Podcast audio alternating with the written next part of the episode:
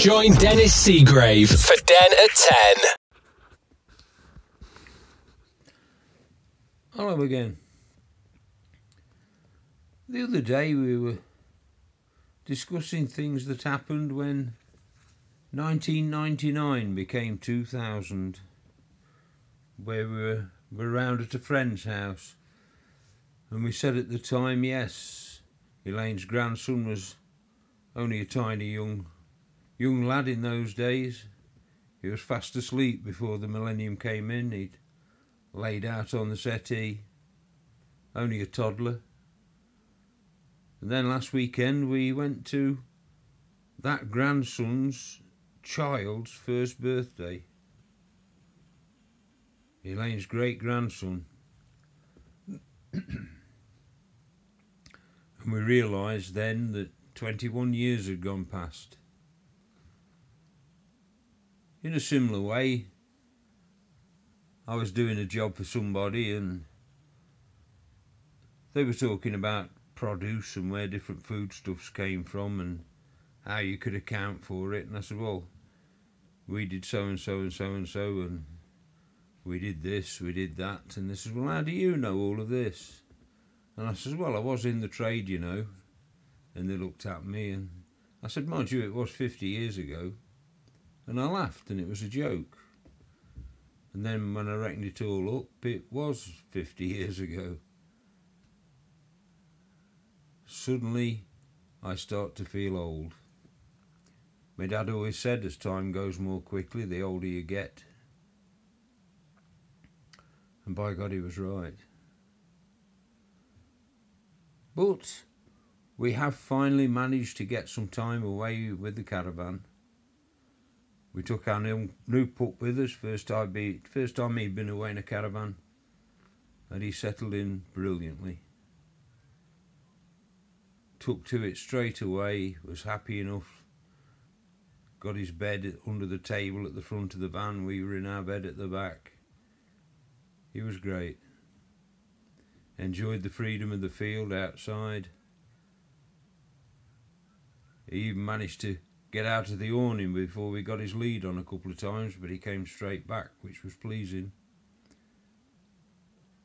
Lucky really, because if he does get distracted, he ignores your calls. But we're working on it. He's getting very good. We went out the other day and got a different halter for him to try and curb his pulling on the lead. And after 3 days, it seems to be having some success. We seem to be getting somewhere with that now. Brilliant.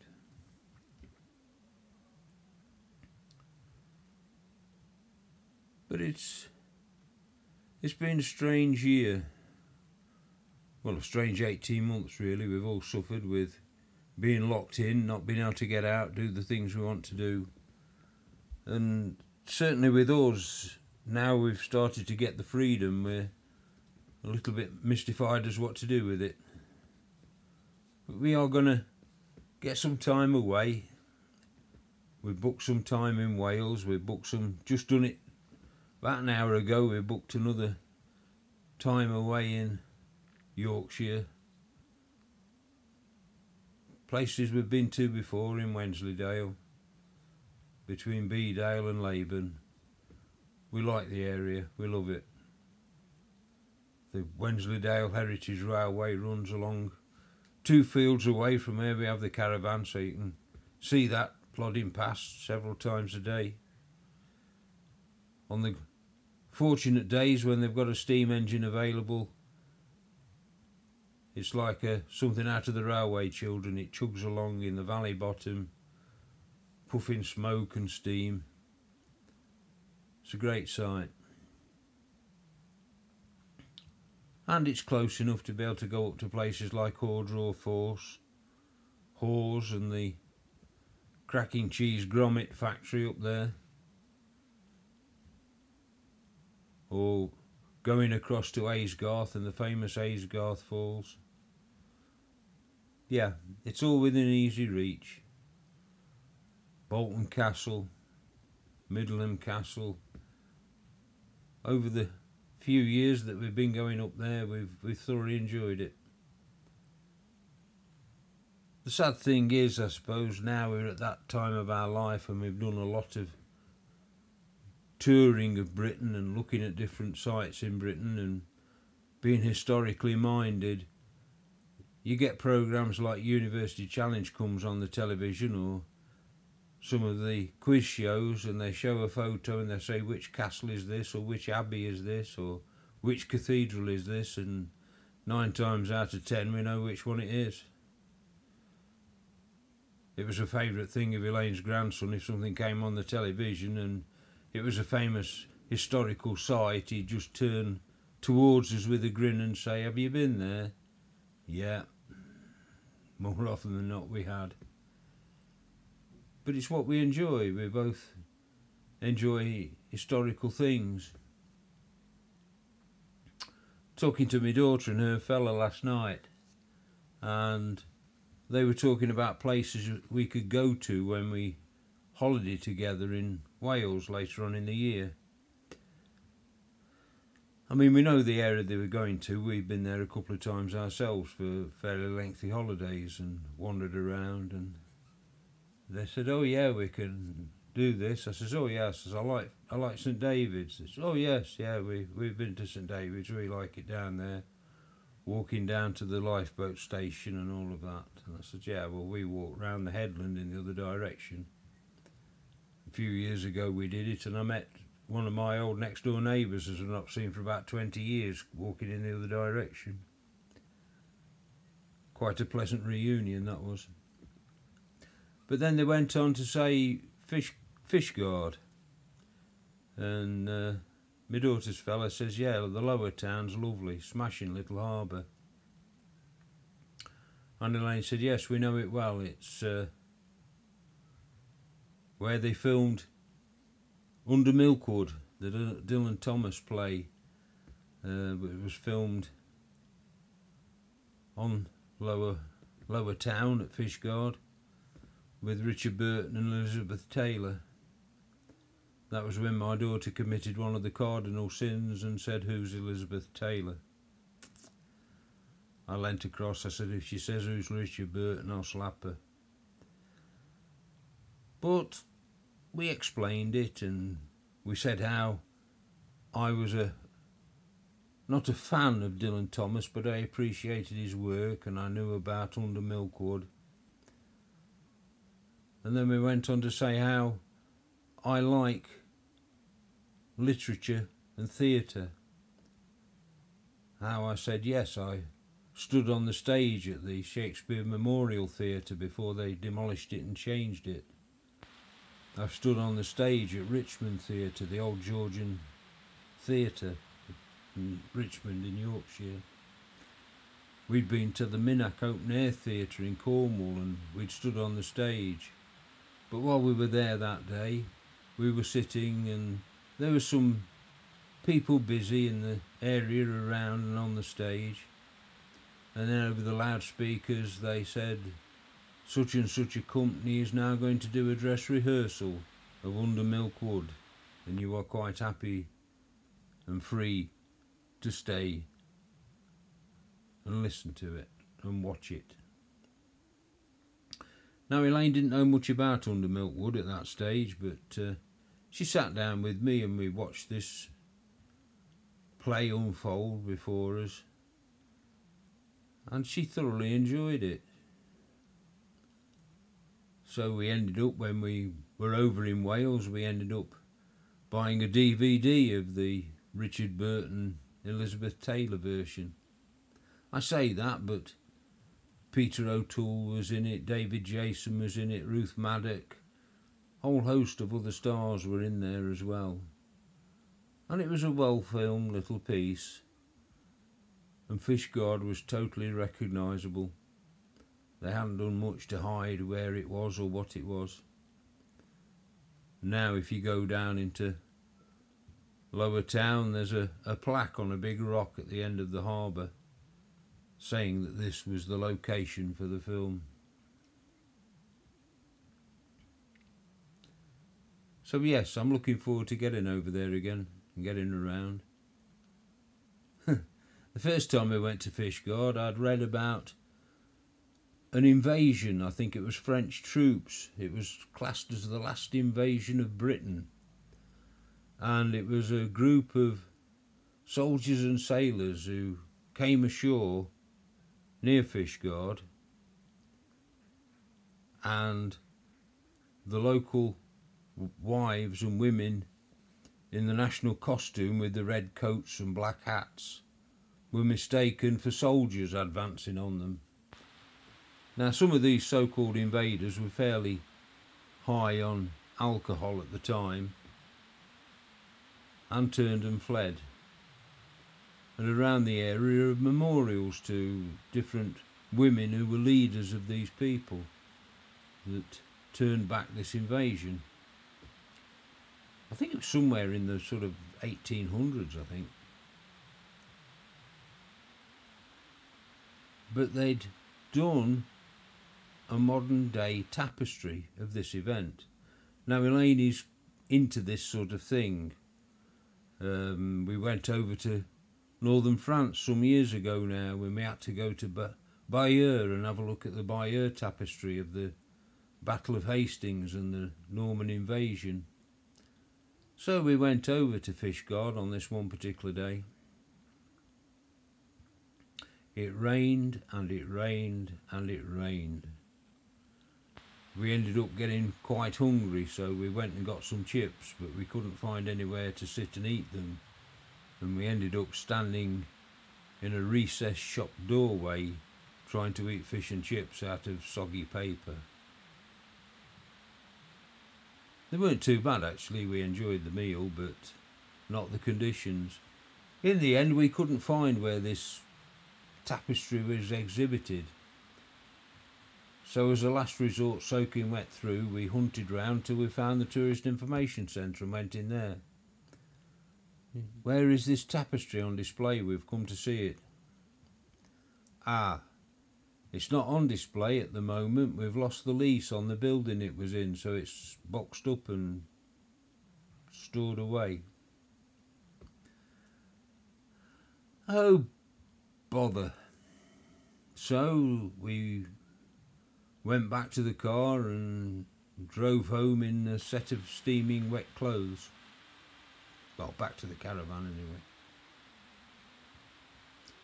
A few years later, we went back to Fishguard, and I'd read that the tapestry was now on full display in a purpose-built set of rooms. We went and we had a great time. Elaine thoroughly enjoyed it.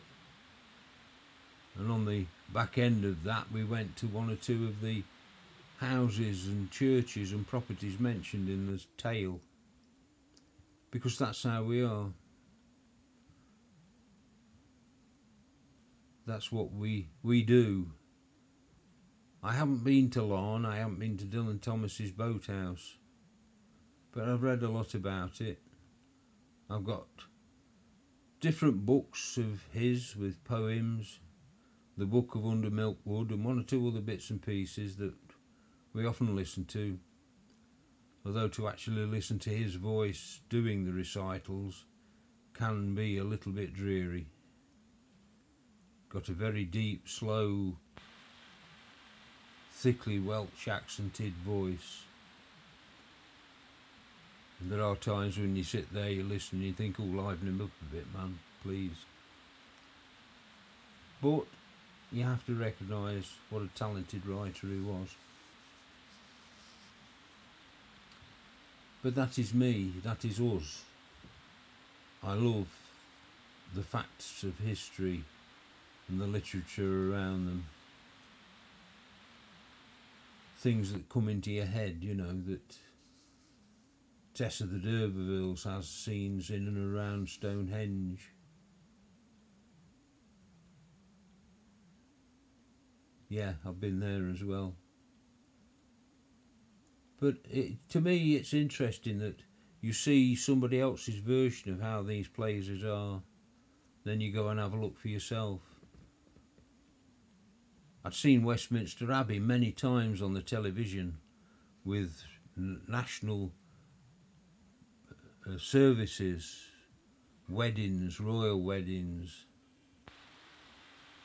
different events that are celebrated there. And we had the chance just before COVID to go down there. We went in and had a look round. And it's strange that it doesn't look as big when you go there as it does on the television. I've not been in St Paul's, but we walked past it on the way to the Globe Theatre, and that doesn't look so big and impressive. I know I'd always seen photos of Brighton Dome, and I thought, what a brilliant place. And when I went down to a Unison conference in Brighton, I made it my thing to go and have a look at the place. Didn't go in, but I went down to see it. I didn't have time in the schedule of the conference to go and have a look round. But I went and I walked round the outside. And where you envisage this being in the middle of a park somewhere, it isn't. There's a bit of a strip of garden in the front of it, and then it's one of the main roads of Brighton, goes zooming past in the front of it. There is a little bit of space at the back of Brighton Pavilion, but the actual Brighton Pavilion is, it's a brilliant place, it's a lovely place, but it's right next to this main road going through Brighton. The Brighton Dome, of course, is at the back of it. It was, when I was there, it wasn't used that much, it was semi-derelict inside. But to anybody in the know, that was where ABBA won the 1974 Eurovision Song Contest. I think now it's been done up again and it's back in use, but in those days it was in a bit of a sorry state. But these are the things that I enjoy. The trouble is that Elaine and myself will go into these buildings and very often we'll be one of the last ones out. There'll be a guy walking behind us rattling his keys and locking the doors as we go from room to room. That happened at Nottingham, it happened at Cork Abbey, it happened at York Castle and Museum, it happened at Blenheim Palace. It was funny at Blenheim, we came out of the door and the doors closed behind us and we were walking across the courtyard to get back to the car park and our car, and a Range Rover come flying in through the gates, roared across the courtyard and came to a halt by one of the big doors at the side of the building, and this tall gentleman got out and went in through the door, and as he zoomed past us in the car I said, good grief, he came in here then like he owns the place. Yeah. At which point the Duke of Marlborough got out of his Range Rover and walked into his house. Well, how was I to know? But he was instantly recognisable. But these are the moments I cherish. We were down at Bodiam on the Kent and East Sussex railway line. Heritage line runs out of Tenterden and down to Bodiam. It was an excellent day out that day, we didn't realise it, but there was a hop festival at Bodiam station where they got the replicas of the huts that the hop pickers used to live in over the summer when they came down from London and went hop picking for the season. Tin huts really, but all decked out inside, all got the little bench beds and little cookers and such like inside. They've got some examples of old rolling stock and old railway wagons. But in the midst of it all was this old looking goods van. Steps into it, and inside was a coffin, all stately laid out. And this particular goods van was the one in which they brought Edith Cavell back during the First World War after she'd been shot as a spy by the Germans. They brought her body back in this guards van. And later on, apparently, it was used, and this is how it was decked out, for preservation. It was used to convey the body of the unknown warrior to its last resting place in Westminster Abbey. Touching moments of history that suddenly are within reach. You can touch the fabric of what this thing is and was.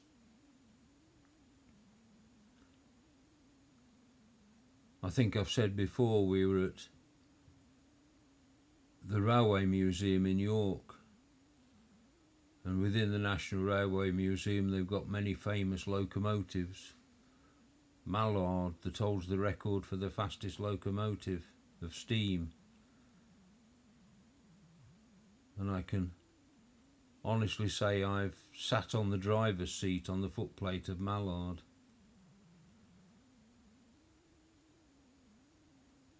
And I always thought that I always remember Winston Churchill's funeral.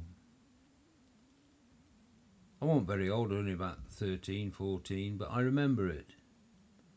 Remember it well because it was such a moving spectacle. But one of the things I always remember, that the train that took his coffin from London to the burial at Bladon Church was pulled by the engine that is the Sir Winston Churchill engine. Lovely green monster of an engine, the very pattern of engine that I love. And I always thought this engine had been scrapped many years ago. It had disappeared. I'd not heard of it for years and years. Never saw it anywhere preserved or put to use on a railway. Now, I'd been to York Railway Museum before, and I'd seen quite a few of the exhibits and been up close to one or two famous engines. I know Flying Scotsman was there when I was there once. Coronation Scot was there. The Royal Scot was there. But this last time I went, we rounded a corner in an unrestored state, but not derelict and falling apart, was the Sir Winston Churchill engine. One of those things in life that I just walked over and touched it.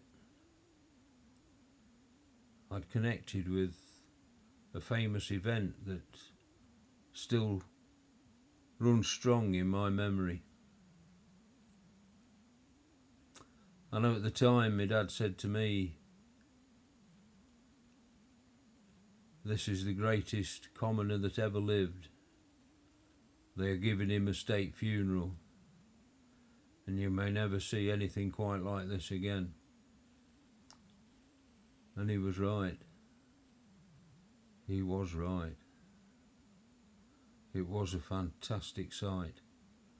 Okay, it was only on a black and white television, even a bit grainy in places on how it was shown.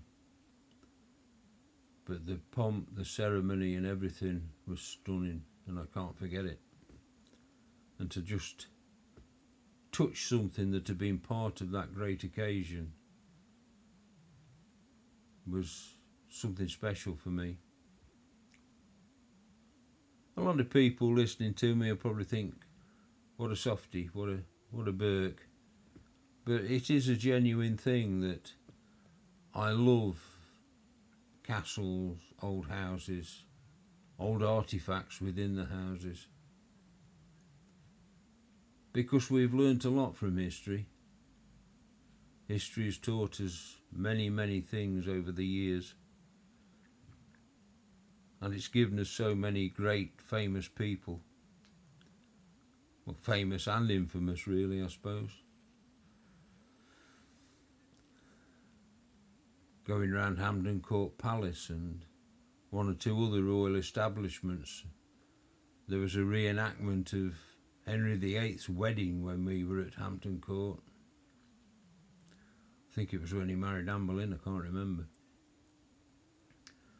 But it was interesting to see the reenactments, to see what was happening, to meet this replica of this man. Now there's somebody that was both famous and infamous in the same body. But to walk the corridors and see the things that he'd done, touch some of the things that he touched, is remarkable to me. It's a connection with where we've come from. And to a degree, a connection with where we're going, I suppose, because somebody else will touch it in the future. But as I say, that's me, and Elaine is of a very similar position, that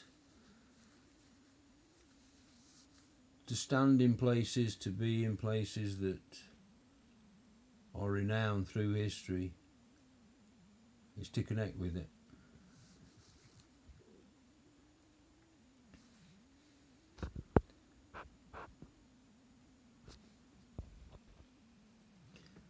Later in the year, we've, I think I've said before, we booked to go on the Jacobite Express over that curved viaduct that was made famous by a certain wizard flying underneath it in his Ford Anglia. Now this is interesting to me because it was the first viaduct made out of concrete materials. The fact that this boy wizard had put it all on film didn't mean anything to me. Now I've been there before it was known as the Hogwarts Express or the Hogwarts Viaduct. We'd been there when it was its normal place in the Glenfinnan Viaduct, in the shadow of which is the Bonnie Prince Charlie Monument. A tower with a Highland warrior stood atop of it, because that's where Bonnie Prince Charlie landed and raised his standard. Allegedly there's a rock as he stood on and greeted all the different Highlanders who came down to support him in his quest to capture the throne. Now this to me is far more tangible as history and part of the history of our nations.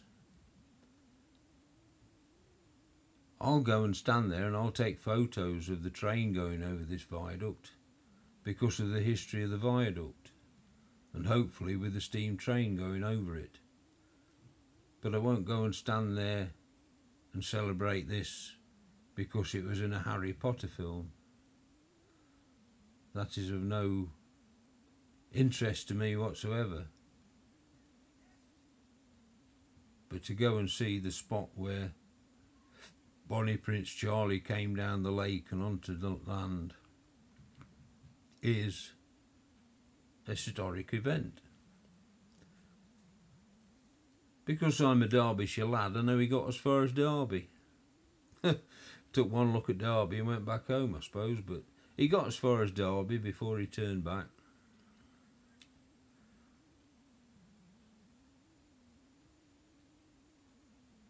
But that's, yet again, it's the historical side of it that I like.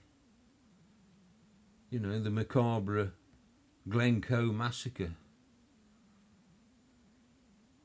where the MacDonalds lodged with the Campbells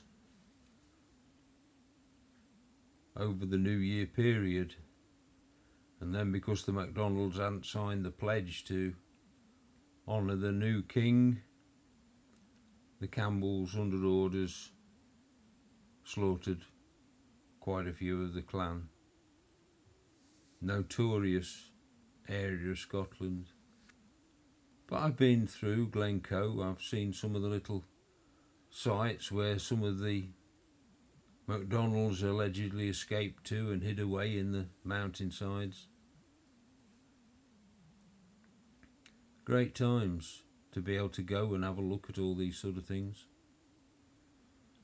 Not so great, of course, for the MacDonalds at the time, but for us to go and walk these areas and see more or less what they saw, because it's not changed that much. Yet again, when we were in Wales, we went to a place called Porthgain, an old working harbour with, I presume, their lime kilns along the one side. And you can walk up steps at the side of these lime kilns and up onto the cliff tops and the headlands where there's the remains of the old mine workings. There's buildings, there's the remains of the railway lines. Going in two directions, all the scrap was sent to the cliff edge and tipped over the cliff edge. The stuff that they wanted was brought into the top of the lime kilns and used, and then slid down chutes and into the ships and shipped away to where it had got to go to. Interesting stuff. We couldn't park there the last time we went, it was full, so we went to another little cove further down, another little village. There's a place called the Blue Pool, which is a flooded ex-slate mine, I think. But next to that are the foundations and part walls of the cottages that the workers at the mines used to be in. Where the slate quarries were, these were the workers' houses, the manager's house. All still laid out, all still in a neat row. And this is my love of industrial architecture as well. I love to stand there and look at these places and think what a hive of industry they used to be and how we've lost it all.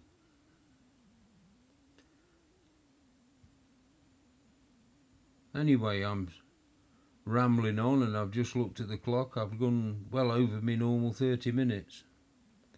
But thanks for listening and bearing with me. There are times when I just reminisce and ramble on without any real theme of what I want to do. And today's been one of those. But thanks for bearing with me. I hope there is some interest in what I'm still spouting forth each week. Any road. Ta-ra for now.